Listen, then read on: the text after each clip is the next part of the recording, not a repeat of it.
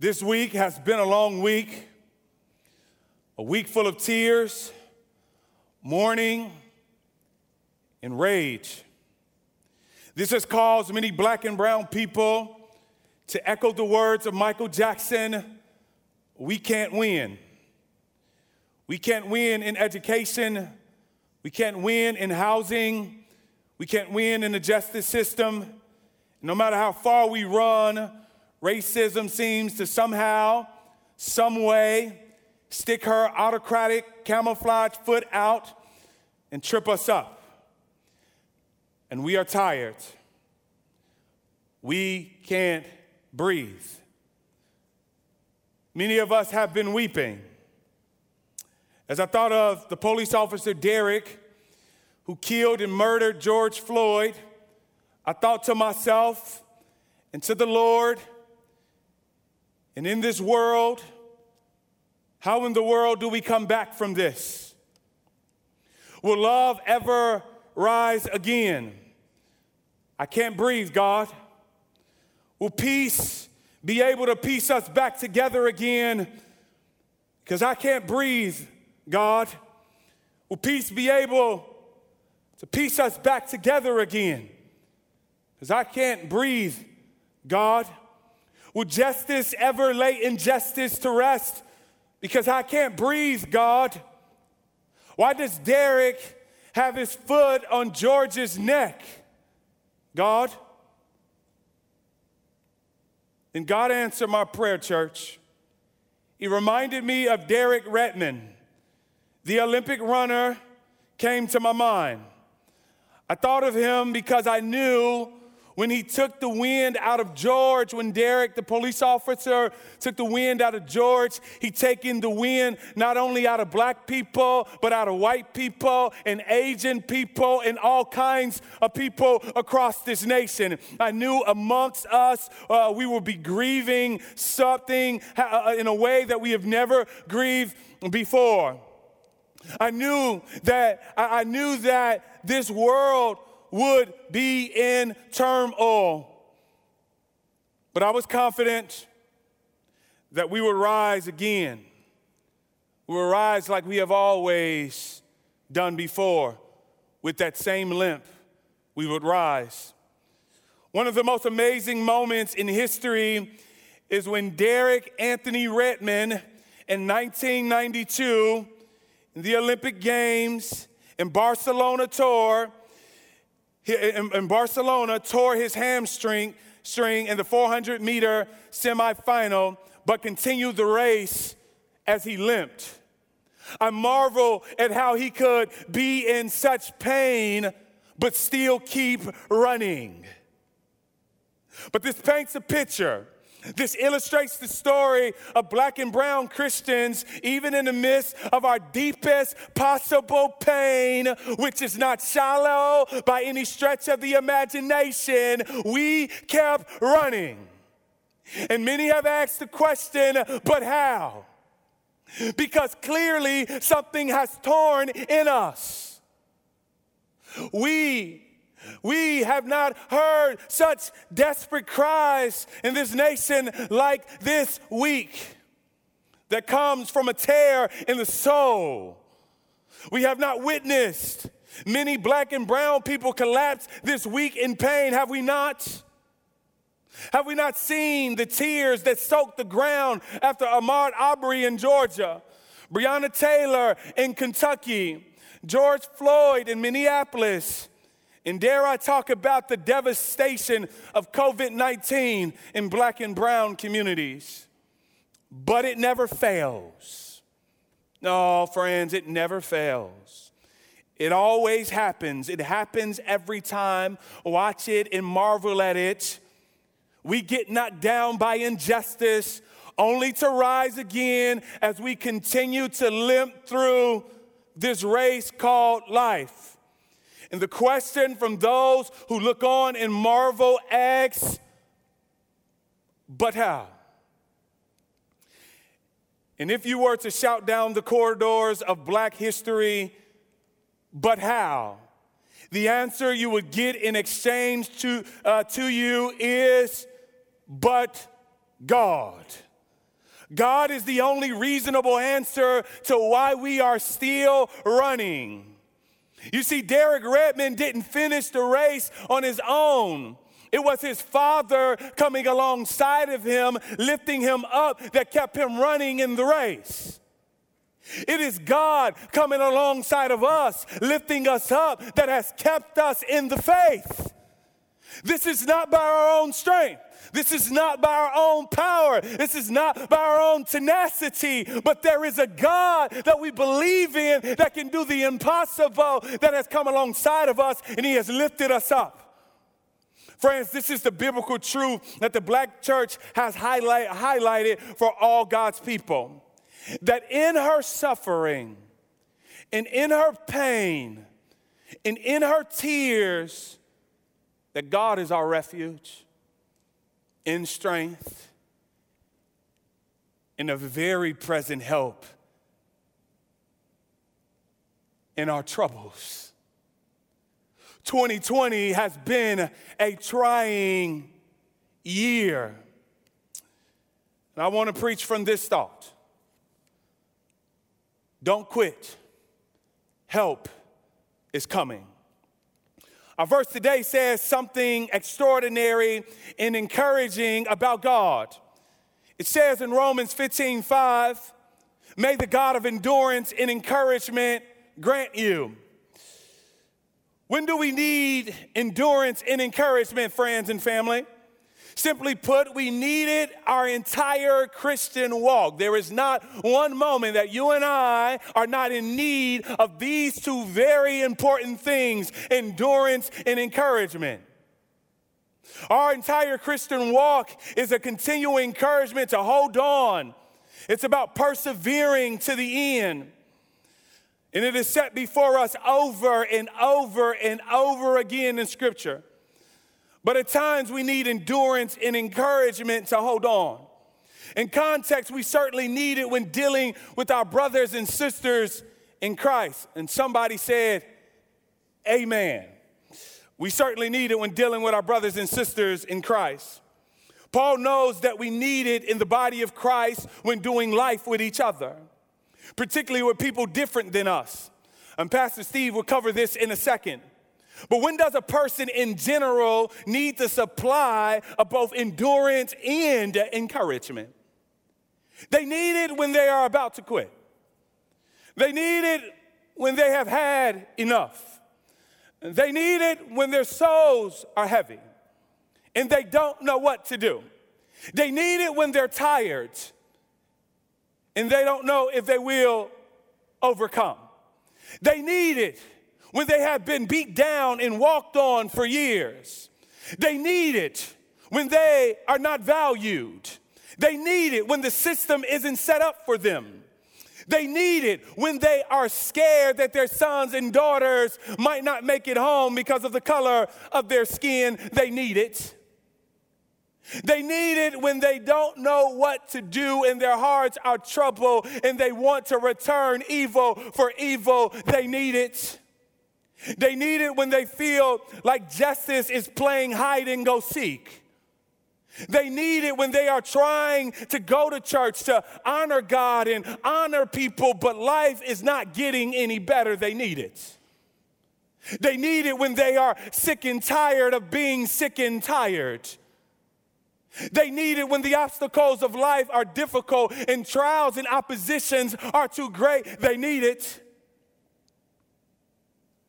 In fact, have you ever cried out in anguish in a demanding voice, Lord, I need endurance and encouragement because if one more weight of injustice comes my way, I'm afraid I might crack right down the middle. Am I talking to anyone this afternoon? Is anyone relating to me this afternoon? Have you ever been in a place with God? I'm talking about in a real place where you're so devastated and so, so, so, so, so oppressed in your own soul that you that, that, that you cried out to God, How long, oh Lord, I need need encouragement. I need endurance because I want to quit. And cry out, How long? Friends, we are hurt, we are tired, and we are carrying a lot of bags, and we need God's supply of endurance and encouragement. It was the great liberator and emancipator, Harriet Tubman, this Jesus loving woman who risked her life for the sake of others, who penned these words If you are tired, keep going. If you are scared, keep going. If you are hungry, keep going. If you want to taste freedom, keep going. But if we will keep going, we must know how to access this very blessed blessing, endurance, and encouragement. Where can we get endurance and encouragement? Friends, who owns the storehouse of endurance and encouragement? Where can we get this most needed and valuable resource in a time such as this? I checked the local Meijer's and I couldn't find it. Yes, friends, I checked the local Walmart and I couldn't find it. I checked the resorts, and I remember that COVID 19 was out there, so I moved on. I checked Amazon, and they didn't have it. Yeah, friends, I checked Facebook, they didn't have it neither. So I said, you know what, I'm gonna go on over to IG. I went over to IG, and guess what? Couldn't find it. So I said, let me try one more social media. I know that they have to have it. Oh, I know that Snapchat has got to have some endurance and some encouragement for me. But friends, I couldn't find it. But then I cast my eyes on Romans 15 5. And I found out that God has it. Paul calls him the God, watch it, friends. Slow down, don't zoom past this. This is the medicine for your own soul. He calls him the God of endurance and encouragement. In other words, we see this all over the Bible that God can supply his people with these two resources. The Bible teaches us that God not only shows us this by precept, but he also teaches us this by example. We see this in the life of Abraham. We see him supply it to Joseph. We see him supply it to Moses. We see him supply it to David when he's on the run from King Saul. And we see him supply it to Daniel when he's in the lion's den. Over and over and over, the Bible teaches us that God supplies endurance in encouragement in the darkest moments in his people's lives. God even supplies to his people endurance and encouragement in their fight for justice. Yes, God supplies endurance and encouragement for the race as well. This is certainly seen in the life of the Reverend Dr. Martin Luther King Jr. as he gives his testimony. Martin Luther King Jr. is famous for his speech I have a dream. Everybody knows that speech, and we rejoice over that speech and we recite that speech. But what we don't see and what we don't know is that, is that the Reverend Dr. Martin Luther King Jr. was not always happy. He was not always rejoicing, but in his fight to justice, he had his own struggles. He had his own times of fatigue. He had his own times of weakness. He had his own time of crying. He had his own time of mourning. And we see this. Do you know the story of a time when his life was constantly threatened? When a phone call told him that if he persisted in three days, we're going to blow your brains out and blow up your house. He sat at the table that night, in that house one night, thinking about his beautiful little daughter who had just been born. He thought about the fact that she could be taken from him any minute. He thought about his dedicated wife who was asleep and how she could be taken away from him, or he could be taken from her. And as he thought about these things, he felt weak. His father was 175 miles away, up in Atlanta. He couldn't call on his mother, but he remembered the person his father used to tell him about the power that can make a way out of no way. He realized that religion had to become real for him. He had to know God for himself. Anybody ever been in that moment? where religion had to become real for you, where God had to become real for you, that all the church games couldn't work anymore, that you were not just opening up your mouth and saying empty words, but, but a moment came that Christianity had to be more than some kind of mechanical thing that you did, but God had to be real for you. He needed it. And he thought about his dedicated wife and his children. And he realized sitting at that table as he bowed his head over a cup of coffee and prayed a prayer. He prayed out loud. He said, Lord, I'm down here trying to do what is right. I think I'm right. I think the cause that I represent is right. But Lord, I must confess that I'm weak now. I'm faltering. I'm losing courage. Can anyone relate to Martin? I can't let people see me like this, he said, because if they see me weak and losing my courage, they will begin to get weak. It seemed he could hear an inner voice saying, Martin Luther King, stand up for righteousness, stand up for justice, stand up for truth, and lo, I will be with you even until the ends of the world. He heard the voice of Jesus telling him to fight on, promising to never leave him alone. He said, almost at once, my fears begin to go away. My uncertainties disappear. Something happened in his heart. Something that God often does in the believer. God comes along the believer in their distress and he lifts them up. How? By supplying endurance and encouragement. How does God supply endurance and encouragement? How does God get encouragement and endurance from heaven to these souls? So that, uh, so that when all hell is breaking loose and turmoil is on our necks, how does He do it, my family, my friends? Endurance and encouragement do not fall out of thin air. God supplies them through an intimate relationship with Him via the Holy Spirit. When the Bible uses the word encouragement, watch it closely, the Greek word is paraclete. What does that mean? Well, in the Christian theology, it means advocate or counselor. It is one of the names that Jesus attaches to the Holy Spirit. It's what the Holy Spirit does in our lives. He's a comforter.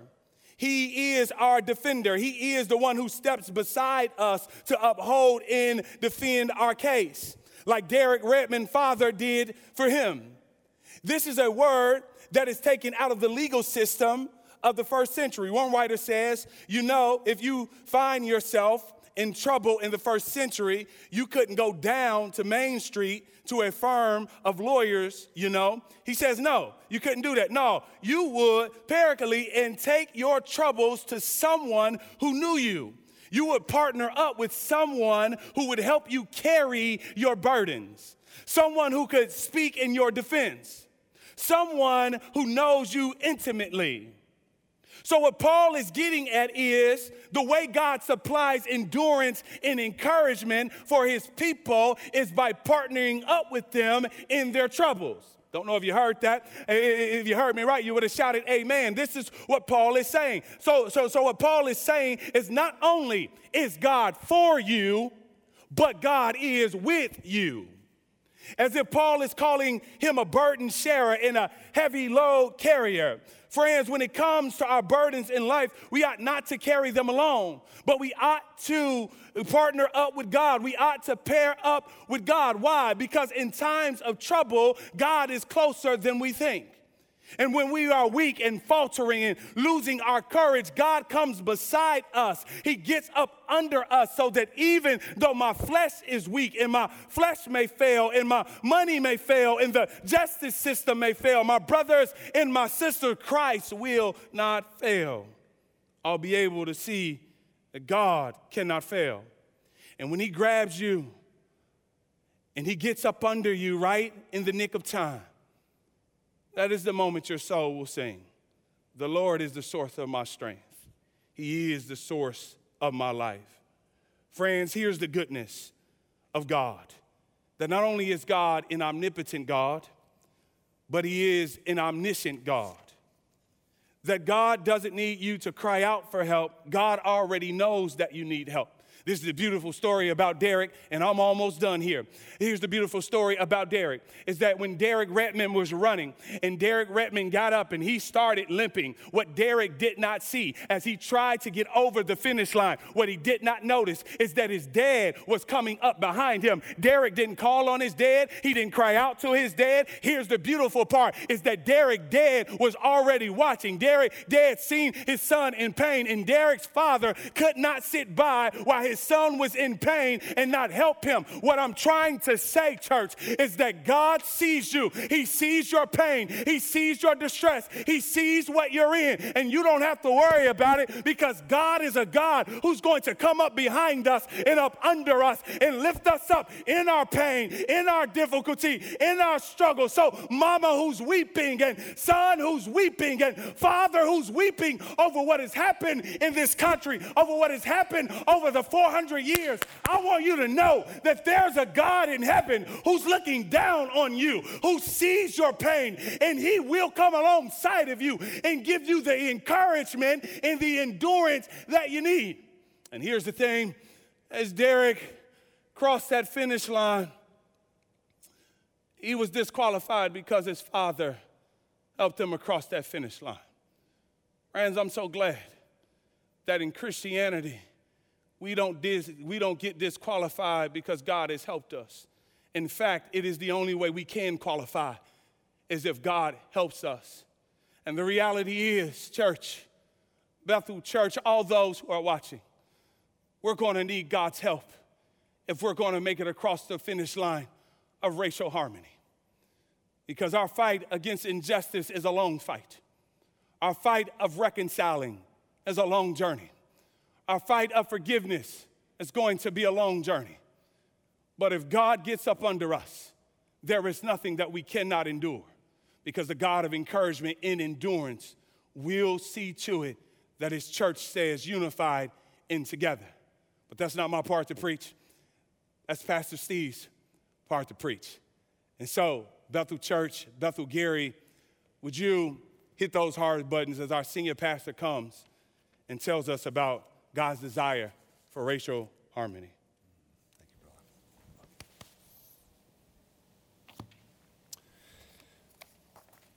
Well, good afternoon.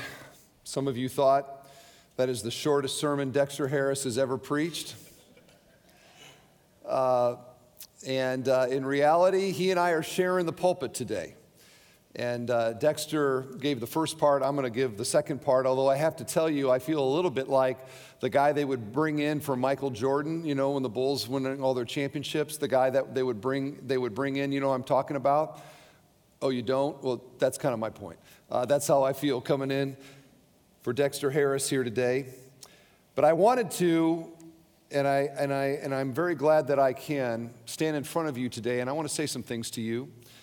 Uh, and I, I believe that this is uh, primarily the, the Bethel Gary campus that is, uh, that is joining here. I want you to hear from the rest of our church that we love you. We love you. I want you to hear from us. We hurt with you in this. And everything that I'm about to share flows from that heart desire to be a blessing, to be an encouragement, and to bring to bear God's word upon all of these things that have been going on. And, and I'll get into that in a moment. I just want to share with you a few things that we are doing as a church that have happened even this last week. Uh, our lead elders and our pastors and many, many others have been engaged in long conversations. We've been asking the question okay, Bethel Church, what can we do? What can we do? What would God have us to do? This was the main purpose for a special gathering Thursday night at the Gary campus. We, we had our lead elders there, we had the leadership from the Gary campus there. Uh, we ate some Chick fil A, and we had a very long meeting where we just listened, lamented, and prayed. It was very, very productive and very, very meaningful. This week, I spoke on the phone with uh, Mayor Prince, the mayor of Gary, uh, somebody that I have not met yet. He's the new mayor there. And uh, I was able to get on the phone with him. And I basically said that to him. I, I, I introduced myself. He knew about us, he knew about City Life Center. And I, I said, uh, Mayor Prince, I'm, I just want to ask, what can Bethel Church do? I'm calling to offer anything that we can do to help you. And what he said to me was, the fact that you would ask that question means more to me than you'll ever know. And he said it with emotion in his voice. And so I don't know what's going to come of that, but I have to believe some good things. We had a staff gathering here Friday. Our, our staff gathered. We haven't been together for basically three months, and we gathered here at the Crown Point campus to pray. And I know there's a prayer meeting later today as well. These are all things that we're doing, lots of other things that are being uh, talked about. In the words of one member of our Gary campus who wrote me this week, she said this Bethel is in the game now. I am grateful for this. I pray that we aren't bench sitters watching those around us act or react.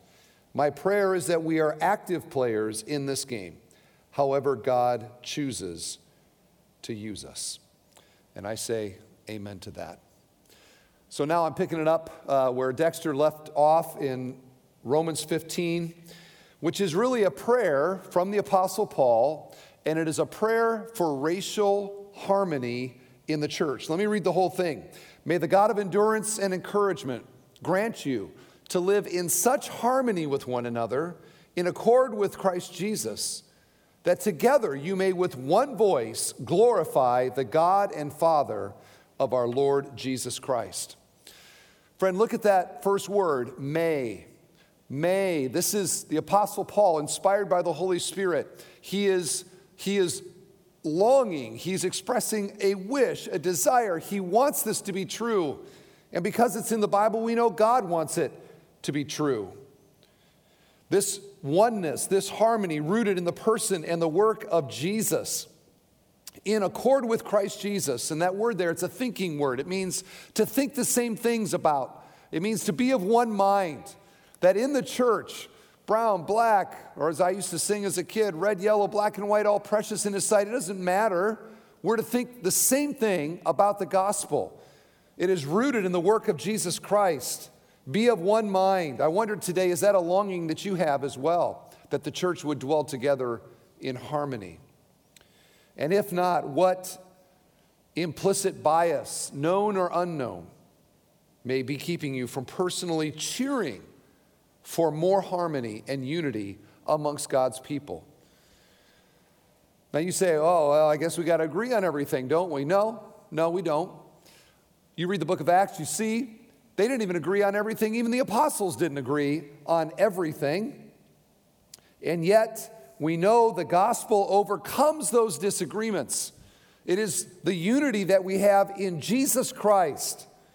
Be of one mind about the gospel. He doesn't write to the Roman Christians and say, hey, you all got to think the same thing about Rome's foreign policy, and you got to think the same thing about Rome's Caesar, and you got to think the same thing about Rome's Senate and, and all the rest. No. He doesn't, even, he doesn't even address that. He said, you got you got to be of one mind about the gospel of Jesus Christ. And that gospel is more important to a Christian than anything else. It is more important to a Christian than his skin color. It is more important to a Christian than her politics. It is more important to a Christian than anything else that would otherwise divide us. And when those things do divide us, it means that we are minimizing the value of the gospel and we are raising the importance of lesser things.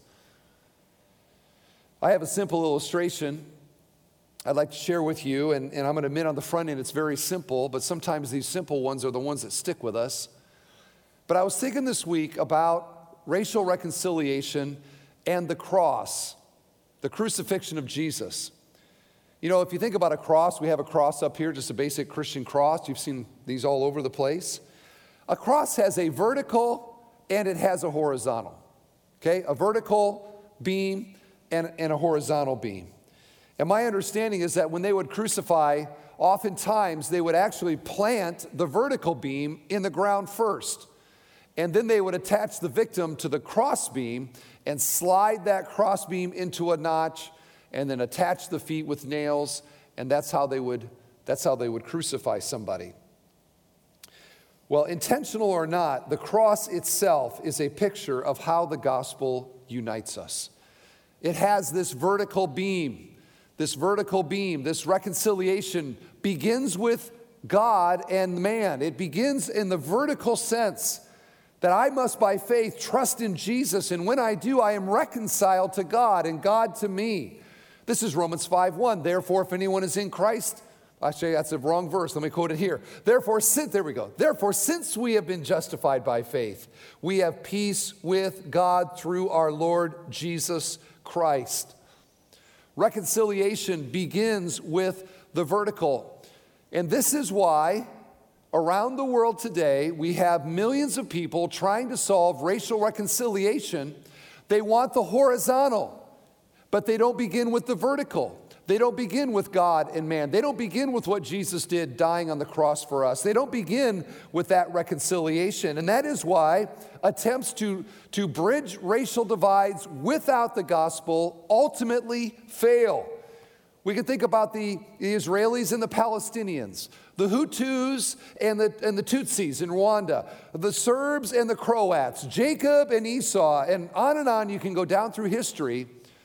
Ethnic divides that ultimately were never bridged because it did not include Jesus. There are people today focusing on the horizontal without the gospel, and it is ripping our country apart. They want the horizontal, but they don't want the vertical. Remember, which, which direction did that curtain tear in the temple? Right? It was the vertical tear. It was from the top down. It was God to man. And the gospel starts with vertical reconciliation. But every cross I've ever seen, it also does have the horizontal beam, doesn't it? On that horizontal beam, Jesus, the beam Jesus carried through the streets of Jerusalem, there on that horizontal beam, his hands were nailed on both sides, outstretched like to all human, humanity. Jesus offering himself. And that horizontal beam, his hands at both ends, his hands outstretched, his heart at the intersection between the vertical and the horizontal. The cross is a picture of the eternal reality that the gospel unites a redeemed humanity, an ethnically diverse redeemed humanity, and united we shall be forever and ever. And that is why, as a Christian, my identity in Christ is the one that, that supersedes all my other identities. So, what am I saying? Here's what I'm saying. Steve DeWitt is saying this that I am a Christian before I'm an American, that I am a Christian before I'm a Hoosier that I'm a Christian before I'm a white man. I'm a Christian before I'm a Protestant. I am a Christian before I'm a pastor. I am a Christian before and above all these other identities in my life. I am a follower of Jesus. And when I elevate my political uh, preferences or my, my uh, uh, background or whatever it is that maybe I am sort of raising above my identity of Christ, I will not have empathy with my minority brothers and sisters and their pain. As H.B. Charles said, the Bible calls us to weep with those who weep. It doesn't tell us to judge whether they should be weeping. How true that is. Now, back to the text, Paul doubles down with the next phrase. Look what he says that together you may with one voice glorify the God and Father of our Lord Jesus Christ. Together with one voice.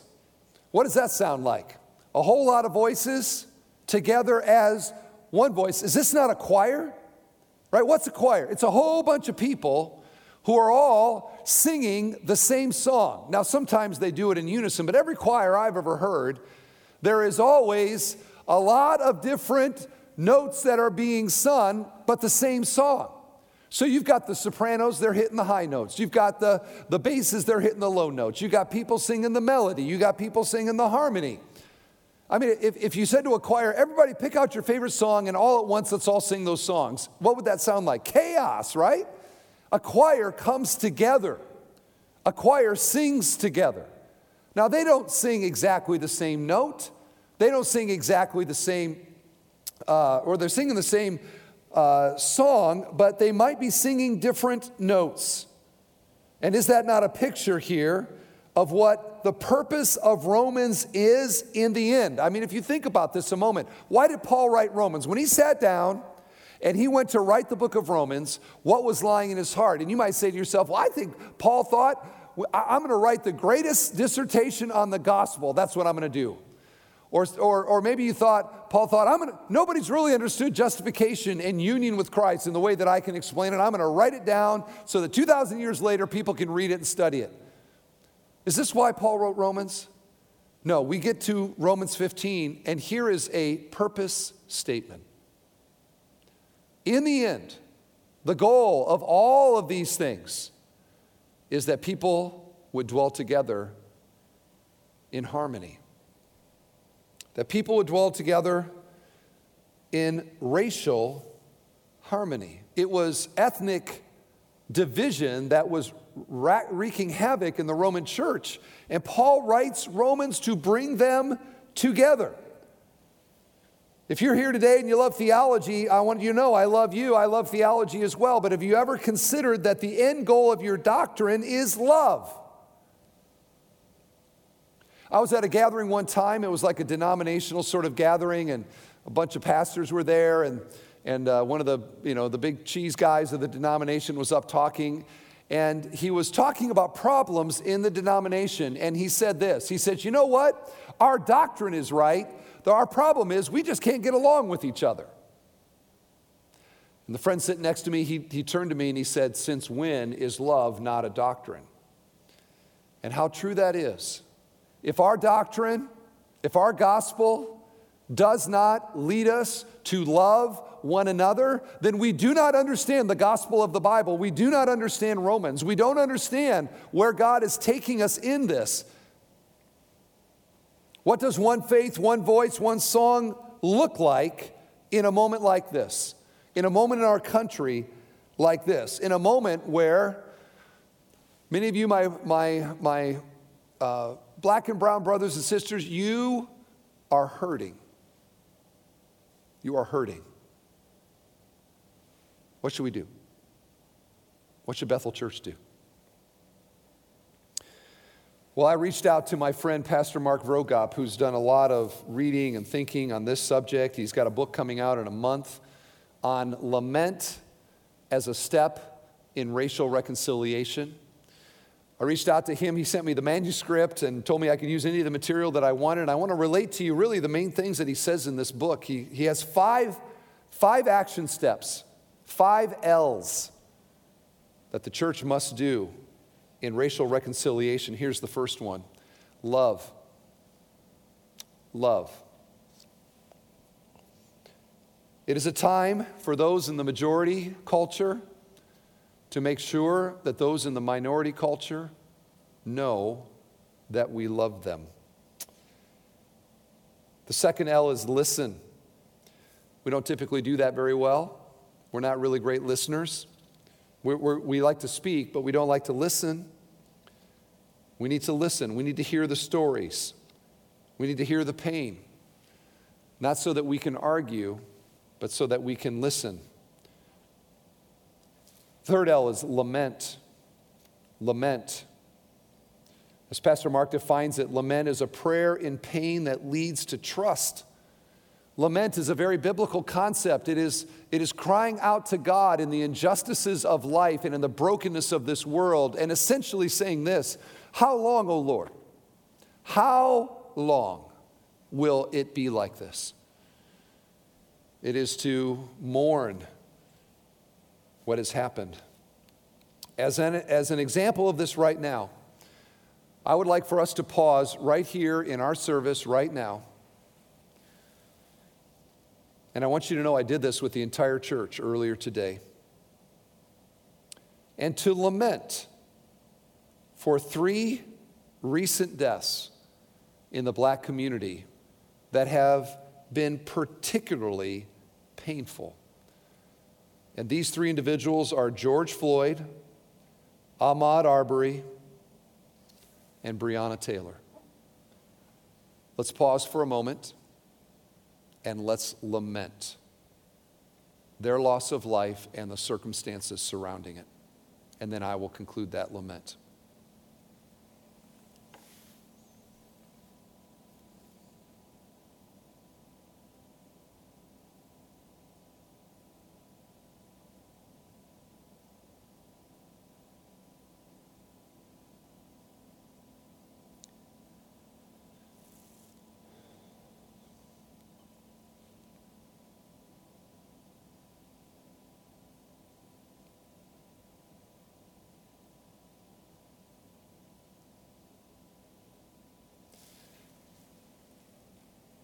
And God, we say, How long, O Lord?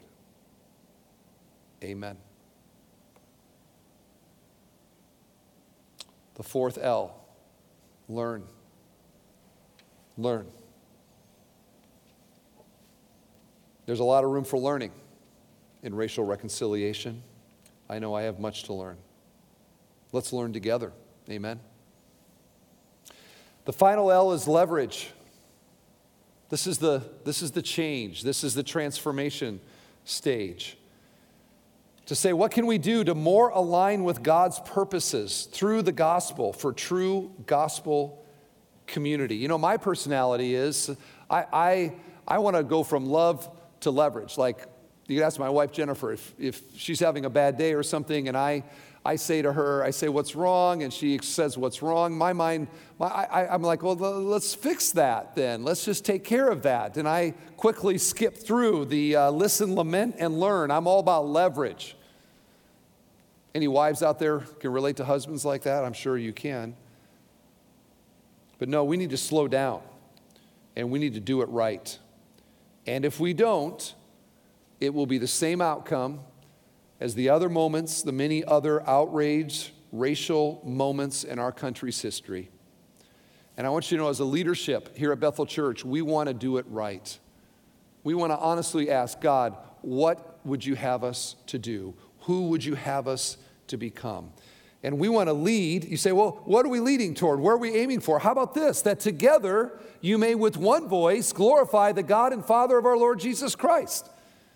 How does one song, multiple voices, multiple ethnicities, different notes, all blending together in a symphony of praise to God? how does that sound? And to do it together. Together brings glory to God. Unity brings praise to God. Not together brings dishonor to God. And so I want to ask you today, friend, how are you using your voice? You're part of the choir. How are you using your voice? What are the words that you're saying? What are the things that you're posting on social media? What are you communicating? Would people that hear your words think to themselves, hey, wow, look, there's a peacemaker. Blessed are the peacemakers. And I got to say, I have seen a whole lot on social media this week from people that call Bethel Church their home that I would not call one voice harmony. I wouldn't call it glorifying God with togetherness. I've seen a lot of people glorifying their political party. I've seen a lot of people glorifying their own opinion. I see people glorifying themselves. But I want you to think about your words this week.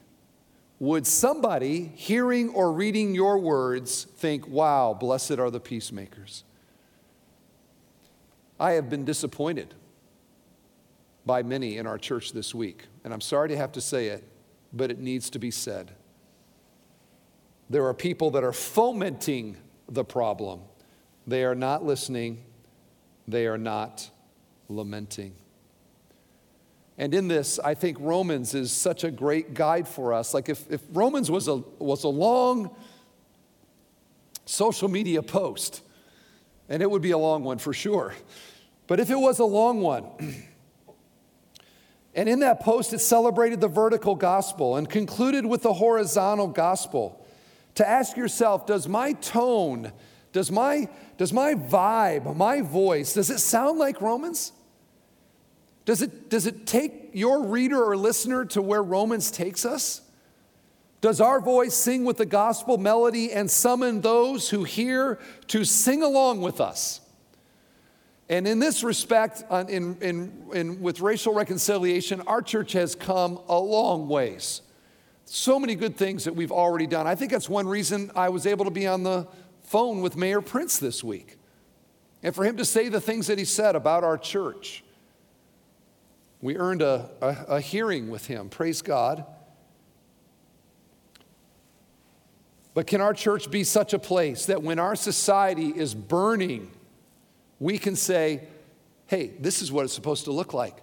Come into Bethel Church and see what racial harmony looks like. See what singing together the gospel song sounds like. Can we do that? Can they see our lives and hear our songs? And can they see the racial harmony Jesus can bring?